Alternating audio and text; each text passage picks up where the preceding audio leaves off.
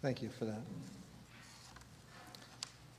Pastor Yuri asked me to come and pray for him and for us uh, as we open up God's Word and hear the message that he has placed into Yuri's mind and heart for us. I'd like to pray twice. Uh, and the first is for the situation in Ukraine. It, I, I realized at some point this week and then again this morning that that's been going on now for two weeks basically, and we haven't prayed for them in any sort of congregational way. I'm not going to take a whole lot of time, but I do want us to pray for the people of Ukraine. And then uh, I'd like to uh, pray for Yuri in his delivery and us in our receiving. Uh, as Eunice uh, led up to her prayer, and made reference to the darkness in the world these days. It just, um, I, I, guess the popular word these days is triggered in me. Um, John chapter 1, verses 4 and 5. Speaking of Jesus, who was from the beginning and is now and forever will be the Word made flesh. In verse 4, we read, In him was life, and the life was the light of men. The light shines in the darkness, and the darkness has not overcome it.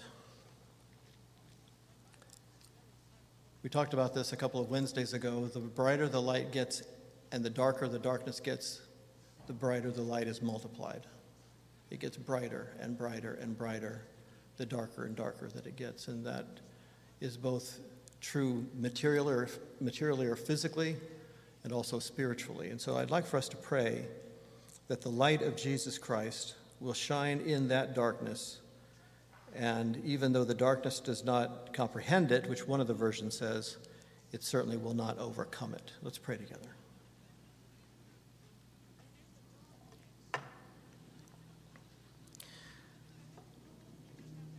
Father, there are many times in our lives, whether personally or nationally, or in this case, globally, there seems not to be a solution. There seems to be only evil all the time. The darkness seems to have overcome everything. And surely there are brothers and sisters in Ukraine who feel that way now. We want to pray for them, Lord, but not just on our good wishes, but on your word, that in Christ is the light of men, of human beings, that apart from him there is no light.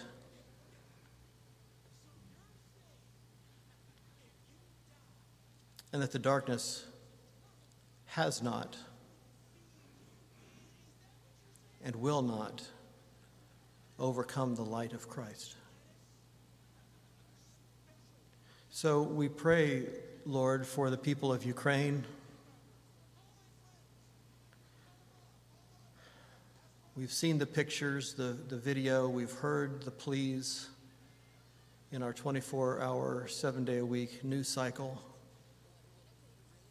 We've seen live images of destruction being wrought. But we've also seen, Lord, people ministering, whether they call it that or not, to those who are fleeing what has become the battlefield, which only just so short time ago was their home. We pray for those who would help them on the other side of the border, whether in Poland or Hungary or Moldova or Romania or wherever it might be that they're fleeing to. We pray also, Lord, that somehow, some way, your glory will be known in this event. Don't let evil even appear to win out, Lord, we pray. In Jesus' name, amen. Well, then, as I was standing over there a bit ago, thinking about praying for Yuri and for the ministry of the word, um, Ephesians chapter 3 came to mind. I'm not going to preach, but Ephesians chapter 3 came to mind, and it, it tells what is going on and what ought to be going on when we are preaching, when we are delivering a message from God's word, when we are in the midst of the ministry of the word. And uh, when this hit me a number of years ago when we were in Iowa, I've never not been aware of this when I've been in the pulpit that this is what I'm doing or this is what we are doing uh, here on a Sunday morning and at, on other occasions when we proclaim the Word of God. I'd just like to start at verse 1 of chapter 3 and, and move through verse 13. For this reason, I, Paul, a prisoner of Christ Jesus, on behalf of you Gentiles, assuming that you have heard of the stewardship of God's grace that was given to me for you how the mystery was made known to me by revelation, as I have written briefly. When you read this, you can perceive my insight into the mercy of Christ, which was not made known to the sons of men in other generations, as it has now been revealed to his holy apostles and prophets by the Spirit. This mystery is that the Gentiles are fellow heirs, members of the same body, and partakers of the promise in Christ Jesus through the gospel. Verse 7. Of this gospel I was made a minister according to the gift of God's grace, which was given me by the working of his power. To me, though I am the very least of all the saints, this grace was given to preach to the Gentiles the unsearchable riches of Christ. That's, that's task number one as we proclaim and preach the gospel to preach to the Gentiles the unsearchable riches of Christ, and, verse 9, to bring to light for everyone what is the plan of the mystery hidden for ages in God, who created all things. So, or and, so number three, verse 10, that through the church, the manifold wisdom of God might now be made known to the rulers and authorities in the heavenlies. This was according to the eternal purpose that He has realized in Christ Jesus our Lord. That is, God has realized in Christ Jesus our Lord, in whom we have boldness and access with confidence through our faith in Him. So I ask you not to lose heart over what I am suffering for you, which is your glory so that through the church the manifold wisdom of God might, might not, now be made known to the rulers and the authorities in the heavenlies.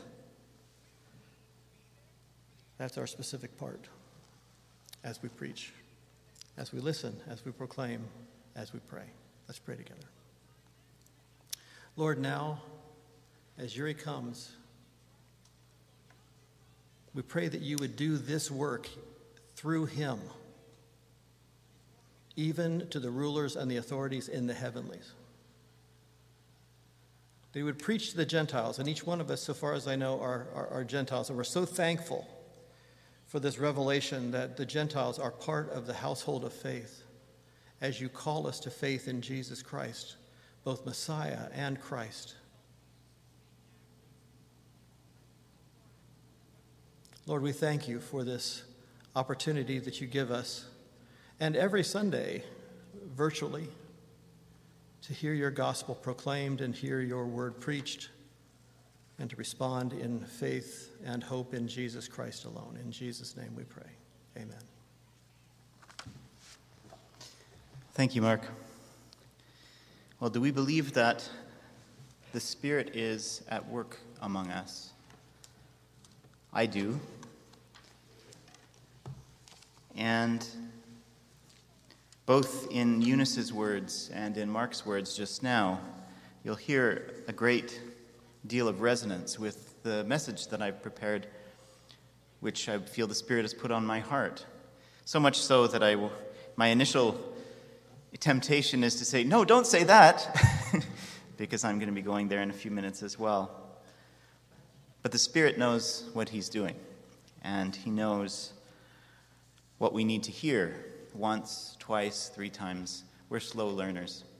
And so I trust that the Spirit is at work this morning. As you came in and you picked up a bulletin, you may have seen in your bulletin a sheet of um, music. Uh, for some of you, this may be helpful. For those of you, it, some of you, it may not be helpful, and that's fine. But we're going to sing today's sermon scripture together. We sang it a number of weeks ago, and I a kind of a call and response to help you to learn the melody. And we're going to start by singing the first stanza that way again. So you have a chance to hear it. I'll sing it phrase by phrase, and you sing, can sing back to me. We'll be singing the first, second, third, and then the sixth stanzas of Psalm 139 in this metrical version. It goes like this You searched me, Lord. You searched me, Lord, and you perceive, and you perceive.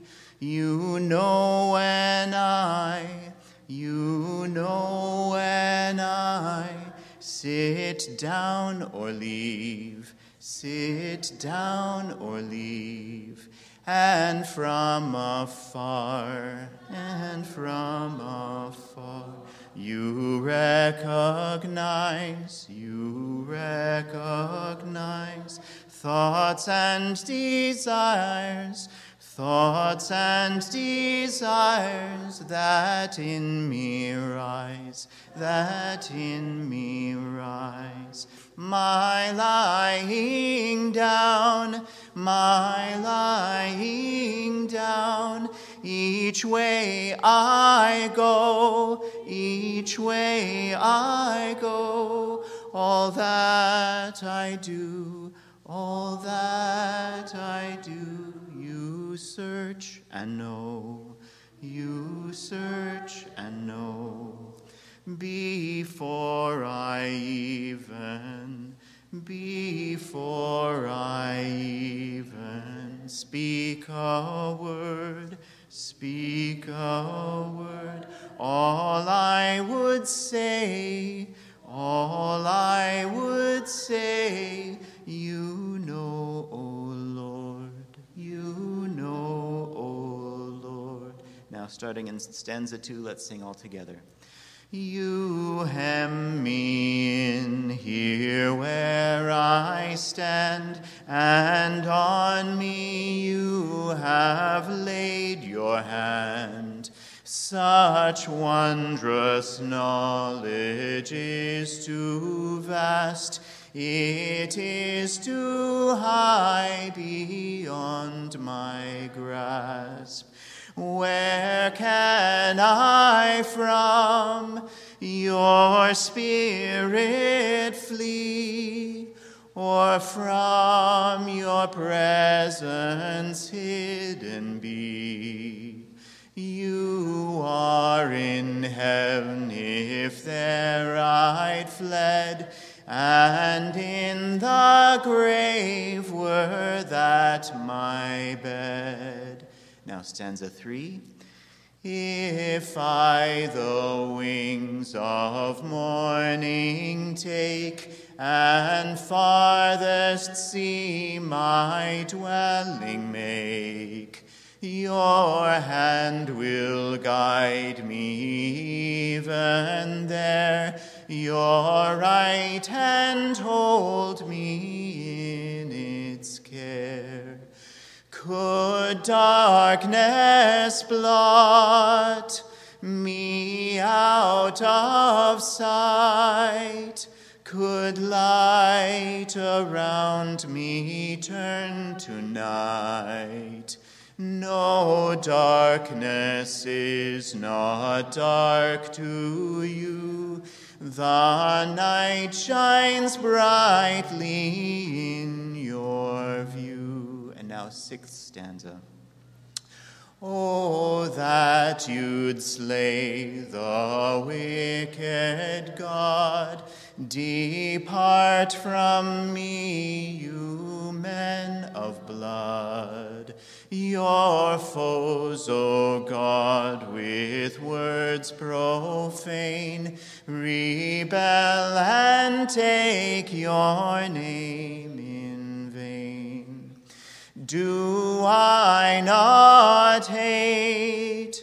your haters, Lord, those fighting you I have abhorred. I hate them all most fervently. I count them as my enemy. The third, third line, stanza seven. Search me, O God, my heart discern. Test me, my troubling thoughts to learn. See if my heart toward harm might stray. Oh, lead me in the lasting way. Thank you for singing. That's how churches for hundreds of years worshiped together. They sang the Psalms without any accompaniment, any adornment, simply. You may be surprised to hear that there are parts of the Bible that I have trouble reading. But I suspect you do too, and we just sang some of those words, I think. I especially hesitate to read them aloud, and it's not because I think there's anything wrong with them. Far from it. It's more that they are so volatile, so highly charged, so primal. They're filled with such heavy emotions that they can crack open and crush complex realities almost too easily. Using plain speech to utter them feels glib and careless, clumsy, maybe even a little foolish. And what we're studying this week and next are two such passages.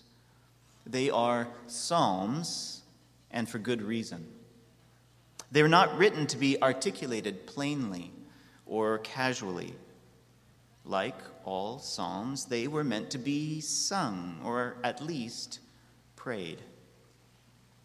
They're not to be toyed with, not to be speculated on as a historical or theological curiosity. They're also not to be ignored,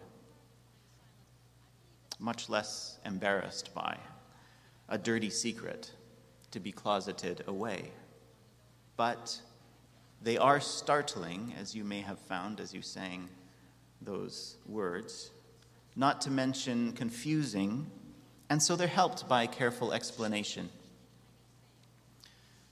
So we will be looking this week at what is, if we're truthful, our least favorite part of one of our most favorite Psalms.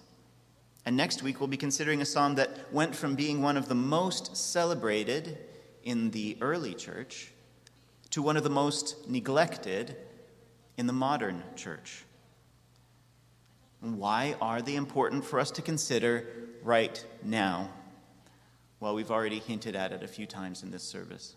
We're living in a time when many of us are overwhelmed by the world's sin. We're bombarded with urgent moral questions, questions that also reveal our temptations. Do we fight? Do we cut ourselves off? Do we just give in? The answer the Bible gives is a strong no to those questions. And yet, how can we not burn at the injustices we see in the world? We want to fight. How many of us just focus solely on taking care of our own households? We just want to be left alone. And how often do we feel justified in calling our temptations simply natural cravings? We want to join in. We've all absorbed the modern bias. Everything is relative, and we shouldn't judge, must less, much less condemn. But that kind of thinking has just opened the door to increasing selfishness, dishonesty, and exploitation, and along with that, not too surprisingly, a broad mistrust. the world is also facing environmental catastrophe. And scarred and fractured by two years of pandemic isolation, we're now living with the shock of seeing the kind of war that we had considered unthinkable in our time. Until a week and a half ago, it was. And honestly, although these two sermons that, I've, that I'm preparing dealing with sin's extent and remedy have been germinating for a while, I had thought to wait a while longer before preaching them. Since Pastor Mark had already preached on the theology of sin and the historical reality of the fall in this series. But then Russia invaded Ukraine, and the depth of humanity's sin became immediately real, undeniable, urgent. As Mark said, it's flooding the 24 hours news cycle. It's even splashed across Facebook and even TikTok. I felt I needed to talk about sin more, and I think we all need to think about it some more as well. In terms of this series, the question I want to ask is what should be the biblical Christian's relationship to the sin we find in the world? But in the presence of obvious evil, of bombs falling, of people dying, that kind of language feels a little too abstract for me. I need to make it more simple, more personal. Evil makes me sad. Evil makes me angry. Evil fills me with despair. Now, what do I do with that? I'll just read once again the text that we'll be looking at this morning. Psalm 139. If you have the Pew Bible in front of you, I believe it's on page 500 or 609 and 10, starting in verse 19. Oh, that you would slay the wicked, O God. O men of blood, depart from me. They speak against you with malicious intent. Your enemies take your name in vain. Do I not hate those who hate you, O Lord? And do I not loathe those who rise up against you? I hate them with complete hatred. I count them my enemies. Search me, O God. Know my heart. Try me and know my thoughts. And see if there be any grievous way in me, and lead me in the way everlasting. David's language shocks us, doesn't it? It worries us. It seems far too direct. Slay the wicked? Depart from me? I hate them. They're my enemies. It seems naive, almost childish in its simplicity. It's almost like we wonder how David's parents could have failed him so badly that he never learned not to say such nasty things. But the idea that David was a tantrum throwing man child doesn't really square with what we know about him, either from other parts of the Bible or from the rest of this psalm, which we sang a little bit of. So, what's going on? First of all, whatever this passage is, it's not a venting of blind rage. It's not a tantrum. The first clue to this is that it is verbal. Unlike his paranoid predecessor, King Saul, David didn't go around screaming and launching spears at people he thought might be out to get him. That said, David was obviously upset when he composed his song. But he put his raw emotions into words, not actions. He was not controlled by his emotions. And the words he used were not the first angry curses that happened to come to mind. He chose his words carefully and arranged them poetically. And he likely worked out a melody and played his harp at the same time, creating yet another layer of psychological distance that set his will firmly above his feelings. And finally, the song he wrote was not intended just for himself. But written to be shared and ultimately sung by all of God's people together. But hold on, someone might say, what about these words? Do you actually think it's acceptable to sing about, maybe even celebrate, hatred? That's a reasonable question. And to answer it, we need to take a close and careful look at some of those words themselves in their context. First and foremost, this is a prayer. In other words, David is communicating with God. We see this right away. The very first word of the whole psalm, David addresses Yahweh, the Lord.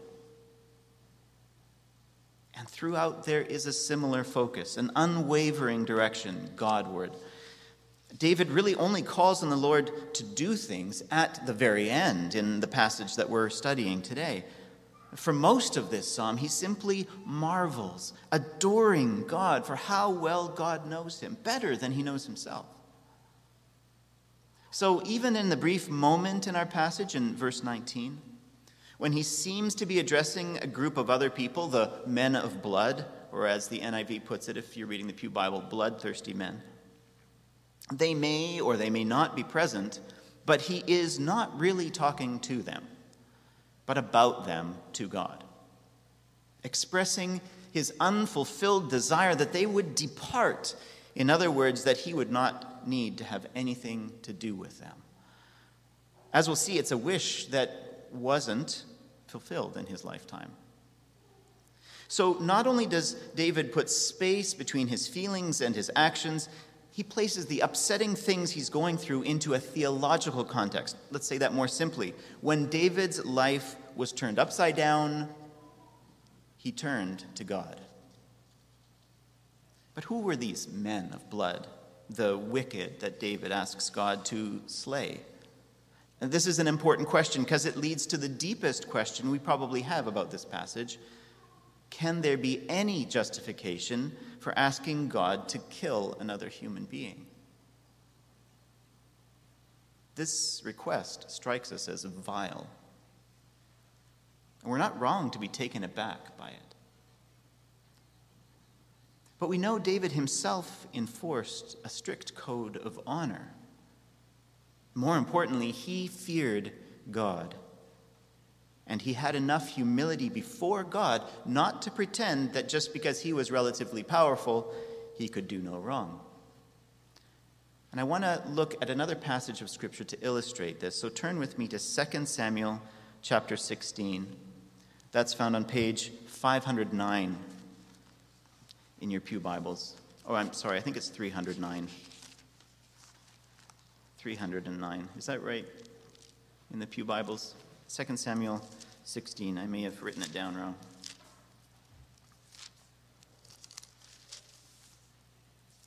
Is it 309? 309. We'll be starting to read in uh, verse 5.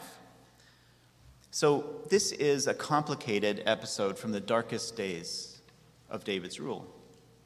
His son Absalom had, Absalom had laid claim to the throne, and things were not looking good for David. The previous chapter tells us that Absalom stole the hearts of the people, and even some of the most trusted and able men in David's court had gone over to him.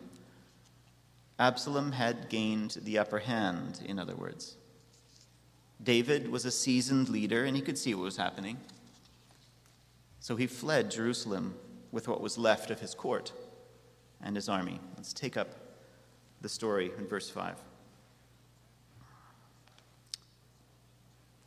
Aha, I turn to second, 1 Samuel. there we go. Verse 5 of chapter 16. When King David came to Bahurim, there came out a man of the family of the house of Saul, whose name was Shimei, the son of Gera. And as he came, he cursed continually.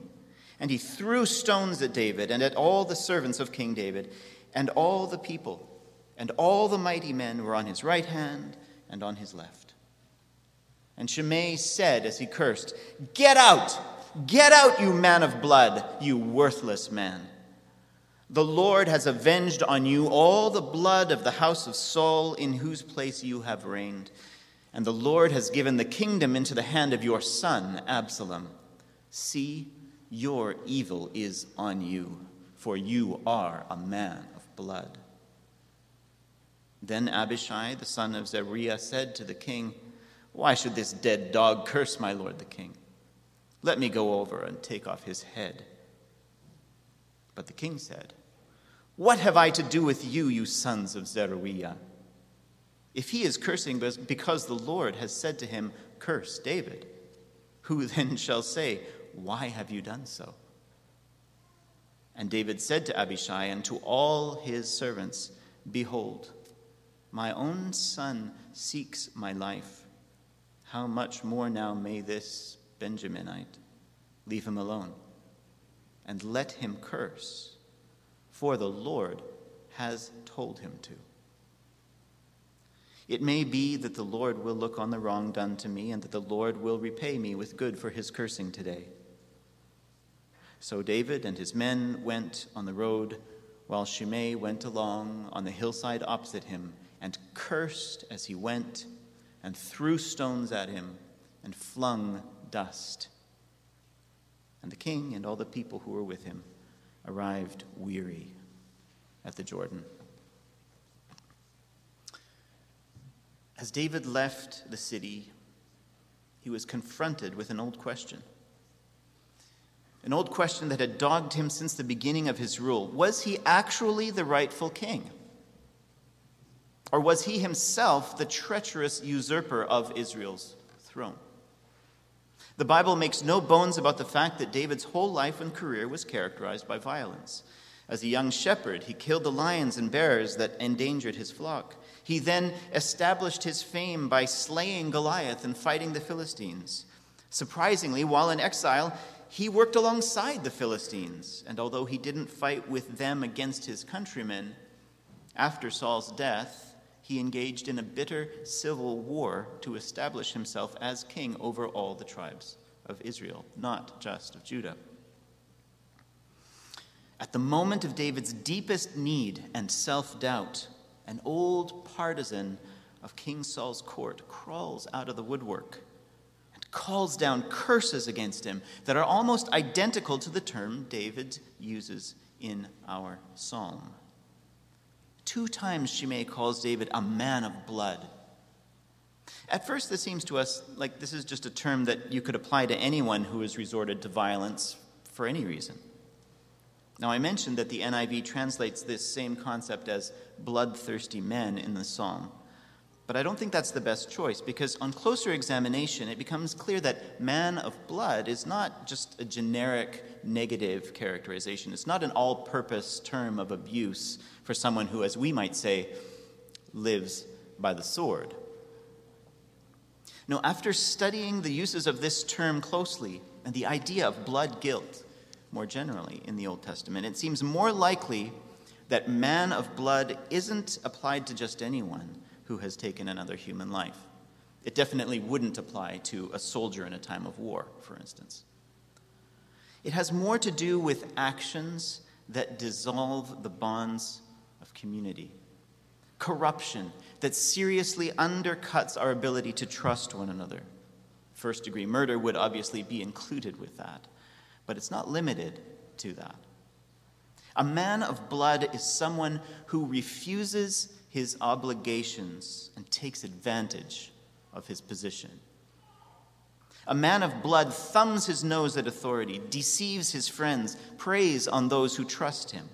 He exposes those he has a duty to protect, to harm. He fails those he has pledged to serve as he pursues his own selfish ends. Man of blood expresses the revulsion we feel for those who think the law does not apply to them. A man of blood may or may not have literally shed blood, but one thing is sure his blood is on his own head. That is, he has so transgressed God's law, so transgressed the social contract, that he deserves death. If you want to look into it further, Leviticus 20 is a good place to start. Just saying. To one who was still fiercely loyal to old King Saul and his family, David's troubles with Absalom provided the proof and the opportunity to publicly accuse him.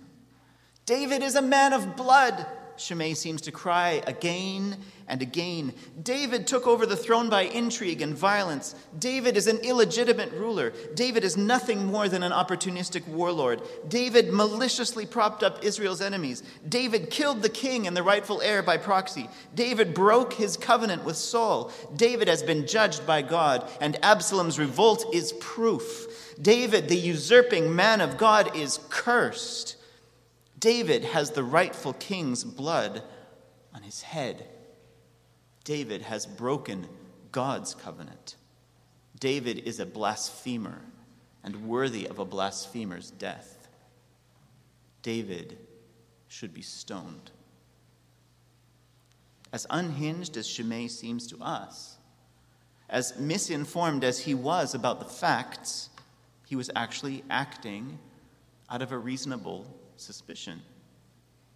And his behavior, throwing dust into the air and pelting David and his soldiers with rocks, are in fact appropriate for his time and place in history as a fervent follower of Yahweh and a loyal partisan of the previous king. David vehemently refuses Abishai's offer to relieve Shimei of his head, and this seems to further vindicate Shimei's claim. This is odd since Shimei could actually not be more wrong about the particulars of the case. The fact that David pardons Shimei in chapter 19 when Shimei realizes his mistake and begs for his life makes it even more unusual, especially since by that time David's power and position had been restored. And that same baffled, mighty man, Abishai, once again pressed the king for Shimei's execution, and David once again angrily refuses. This was not only mercy on David's part, it was self awareness and guilt. The fact is, David recognized that Shimei's accusation, as flawed as it was in its details, stuck. He was making the right claim, but for the wrong crime. David was indeed a man of blood but not because he had transgressed his covenant with his king.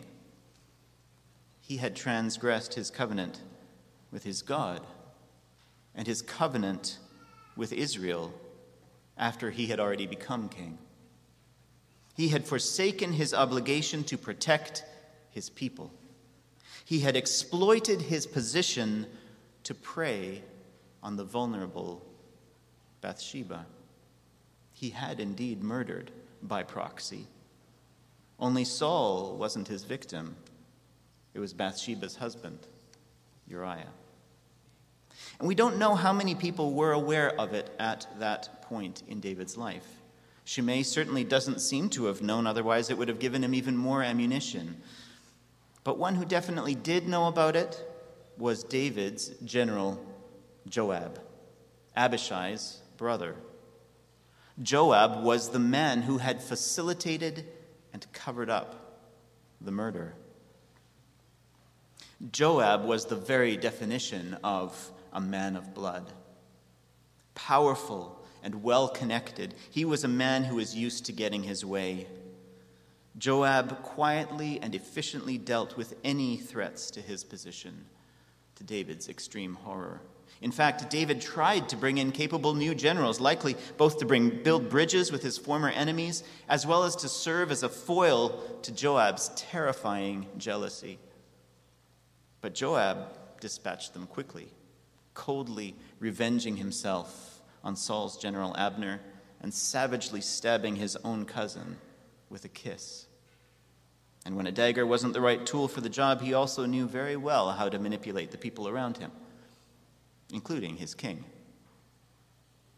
The point is that David himself was a man of blood who was surrounded by men of blood who happened to be better at playing the game than he was. He seemed to have looked on impotently as his own sinful predation of Bathsheba and her husband were echoed in the actions of his children. David's firstborn son Amnon raped Absalom's beautiful sister Tamar. Then Absalom, frustrated by his father's inertia, his unwillingness to address the incestuous injustice done by the crown prince, bided his time until he created an opportunity to murder his half brother in cold blood.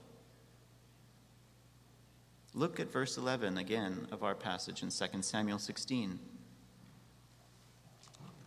David says, Let him curse, for the Lord has told him so.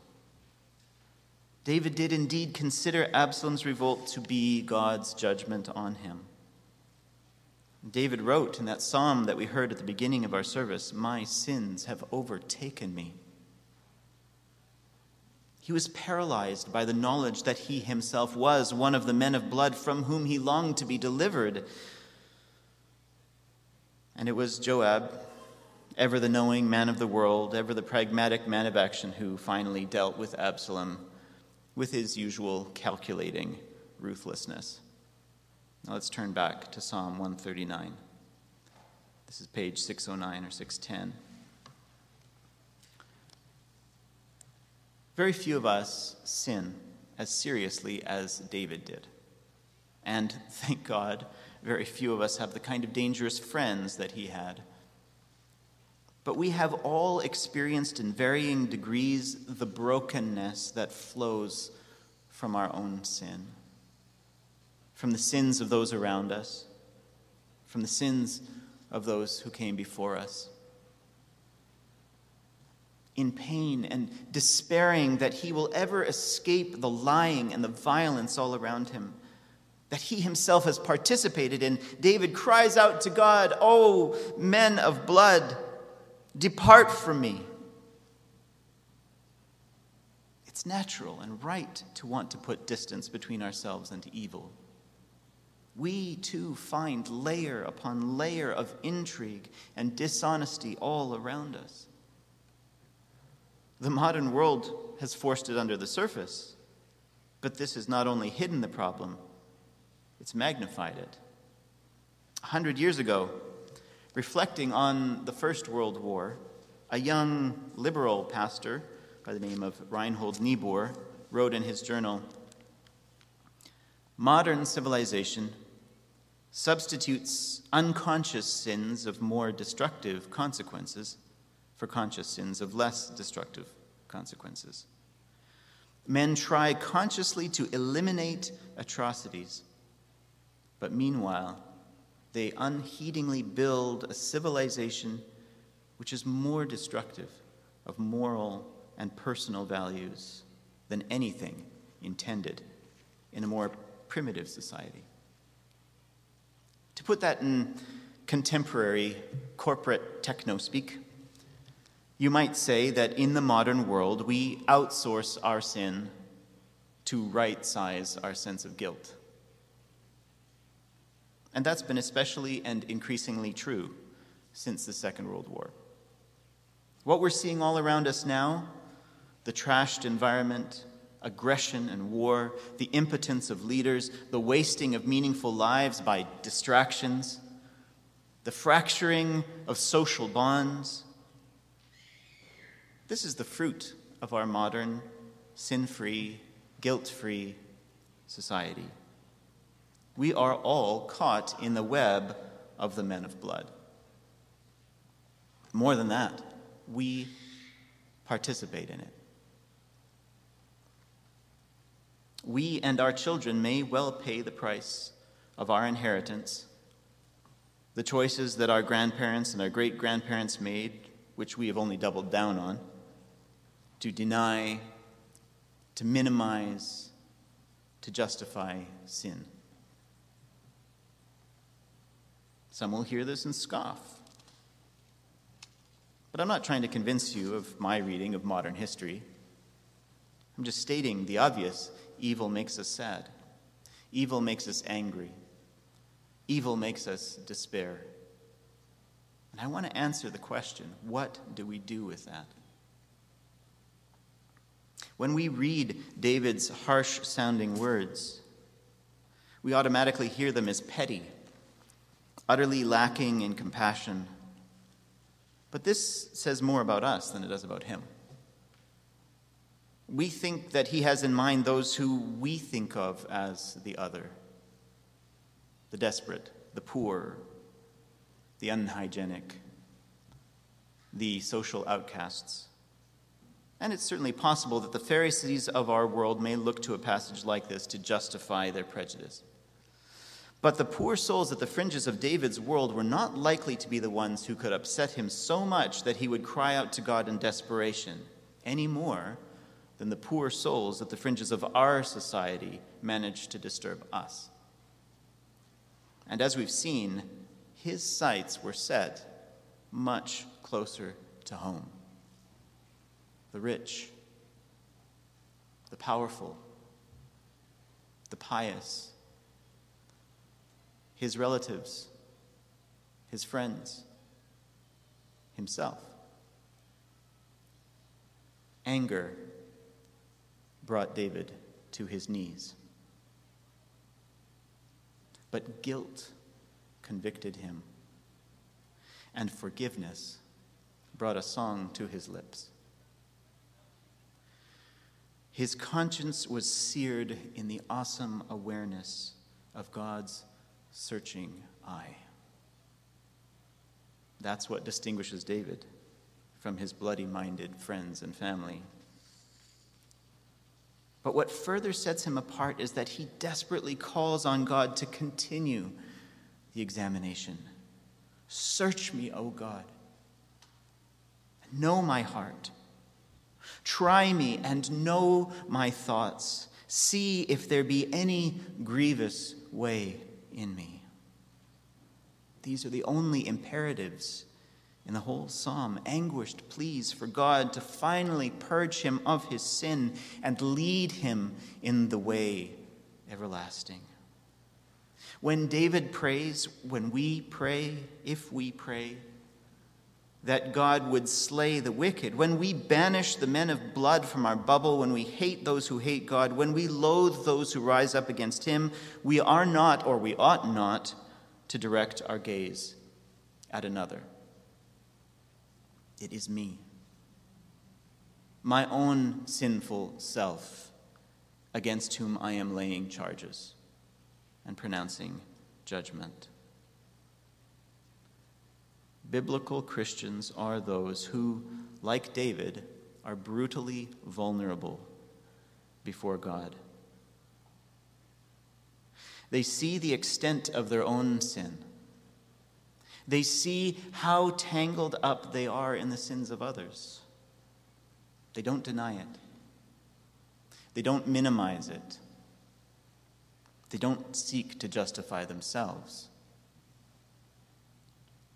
Those who trust in Jesus rightly pray that he would slay the wicked, not because they take pleasure in seeing corpses, and certainly not because they have a death wish themselves, but to acknowledge that wickedness, even their own wickedness, deserves death. They pray this in hope, knowing that their wickedness was carried by their Savior to his own death on the cross. Biblical Christians single out God's enemies not to revile and abuse them but to help themselves to look in the mirror, to identify their own hypocrisy when they say one thing and do another, appropriating the Lord's name while acting in a way that dishonors Him.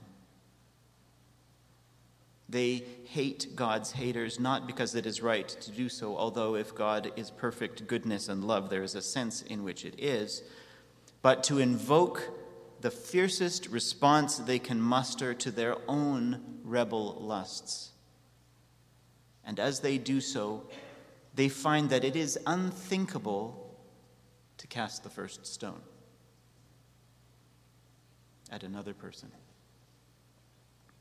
Recognizing themselves in the face of God's enemies, they embrace them.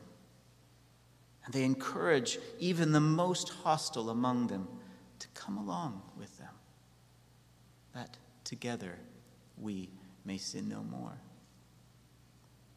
This is the gradual, humbling transformation that only God's Spirit can bring. Only God can bring it because it requires supernatural enabling to be like Jesus, to draw near to evil, even as you are repelled by it. We are saddened by sin, we are angered by sin, and yet we're not to despair at it because the Lord has overcome it, as Pastor Mark mentioned. And so, to answer our question, what do we do when confronted by evil? Sometimes we feel like fighting. Sometimes we feel like running away. Sometimes we feel like joining in. Those seem like our only practical options. But David's psalm teaches us that there is a better way. And there are two very practical responses that are not combative, yet they lead us to victory. They aren't cowardly or selfish either, yet they both insulate us from the worst danger and cause us to grow. And they're so obvious. I'm embarrassed that I didn't see them at first until I had wrestled with this message for a long while. And I worried that I'd never finish it. These two things that we do are prayer and worship. Prayer and worship. Sin could have embittered David. He could have just lashed out, not in words, but in violence. Instead, sin drove him to his knees. Other people's sin drove him to his knees. And there, God both convicted him of his own sin and revealed the awesome mercy that drew praise from his lips. Prayer and praise delivered his anger to the proper address. What are we to do with the sadness and the anger and the despair we feel in the face of evil? We pray. We bring that to God and we worship Him. There will be many who scoff at that answer as a cop out because our first inclination is to do something. Just pray. And I must admit that the very reason I couldn't finish this sermon at first was because over the past couple of months, I've become more and more preoccupied and despairing about the evil in the world. Maybe some of you are like me too. You hear something disturbing. And of course, you throw up a little prayer for the suffering people. But more important, you tell yourself, is to do something. I just wish I could do more than just pray about it you say to yourself, or I say to myself. So you set out to try to inform yourself. Maybe you make a token gesture or donation. You find yourself spending an increasing amount of time following the news. You find yourself watching more and more videos drawn in by clever commentators who generally manage to confirm your worst fears. You get more sad, then progressively angrier, as you spend more and more time obsessing over what's happening, whether it's a world away or relatively close to home. You scoff at friends and family and complete strangers on Facebook. Maybe, maybe you manage to restrain yourself from getting into an actual argument, but you start to get a thrill from watching people struggle against one another from the sidelines. Your trust in people and in institutions erodes. Maybe even you get maybe you even get TikTok or Twitter because you're not sure that you trust what's being shown to you on the news. And soon enough, the time you might once have devoted to prayer is swallowed up by reflexive scrolling.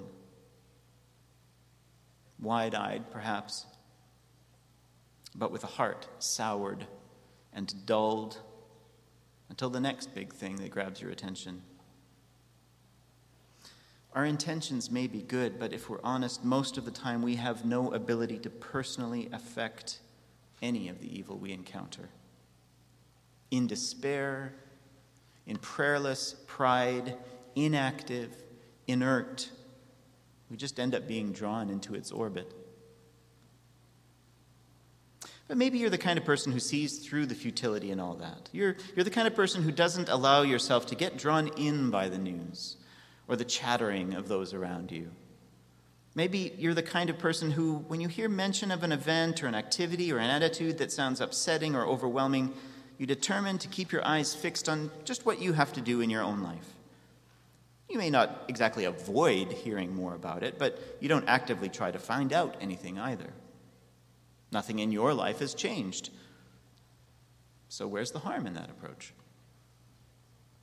The problem is that the evil, the suffering, the sin, whether or not you give your attention to it, is still out there, still causing damage. And God, in His sovereign purpose, has placed you in a position to be able to hear about it. And you've effectively plugged your ears. In one step, you've dulled your heart. Do we not believe that God brings things to our attention for a purpose? The fact that the eternal consequences of our sins is dealt with at the cross does not let us off the hook entirely.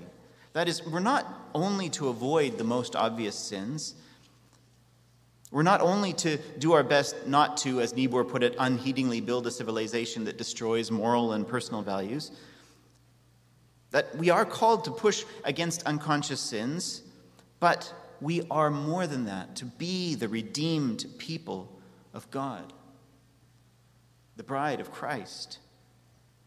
And how best do we do that? By allowing ourselves to get upset. Allowing ourselves to get knocked off our feet. Allowing ourselves to be driven to our knees. And finally, to be opened up in praise. Our response to sin, then, ultimately, is not to remain private this is obvious again, so obvious it's easy to miss. But this psalm, this one of the most deeply personal of David's prayers, is something that we are all to participate in together. The simple fact that it's included in the Psalter implies this, but in case we missed it, the title itself tells us that it was deliberately composed for the director of music. It is supposed to be heard, prayed, sung, alongside our brothers and sisters, the people of God in community, sinful, rebellious, broken men and women of blood, deserving death, offering this prayer together in hope. And I'll say this directly to you who are watching via the live stream, and I hope you'll hear it in the gentle spirit in which it's intended.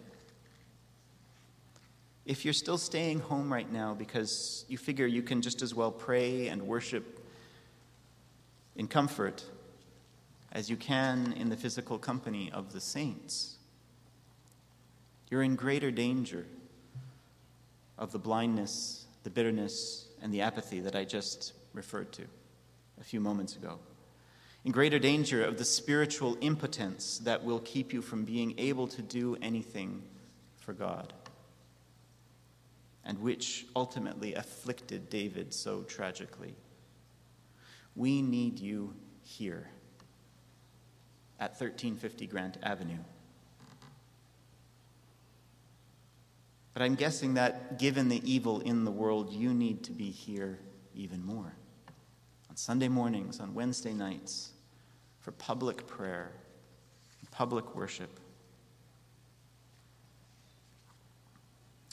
We may all do good things to help those who are suffering from the evil in the world, and we all should do good things to help those who are suffering from the evil in the world.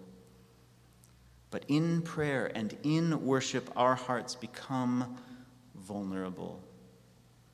Prayer and worship are the best, the most practical, the first response we should have to evil. Prayer and worship are accessible to you wherever you are. Prayer and worship reveal what you ought to do next. So they're not the least you can do, but the absolute best thing you can do.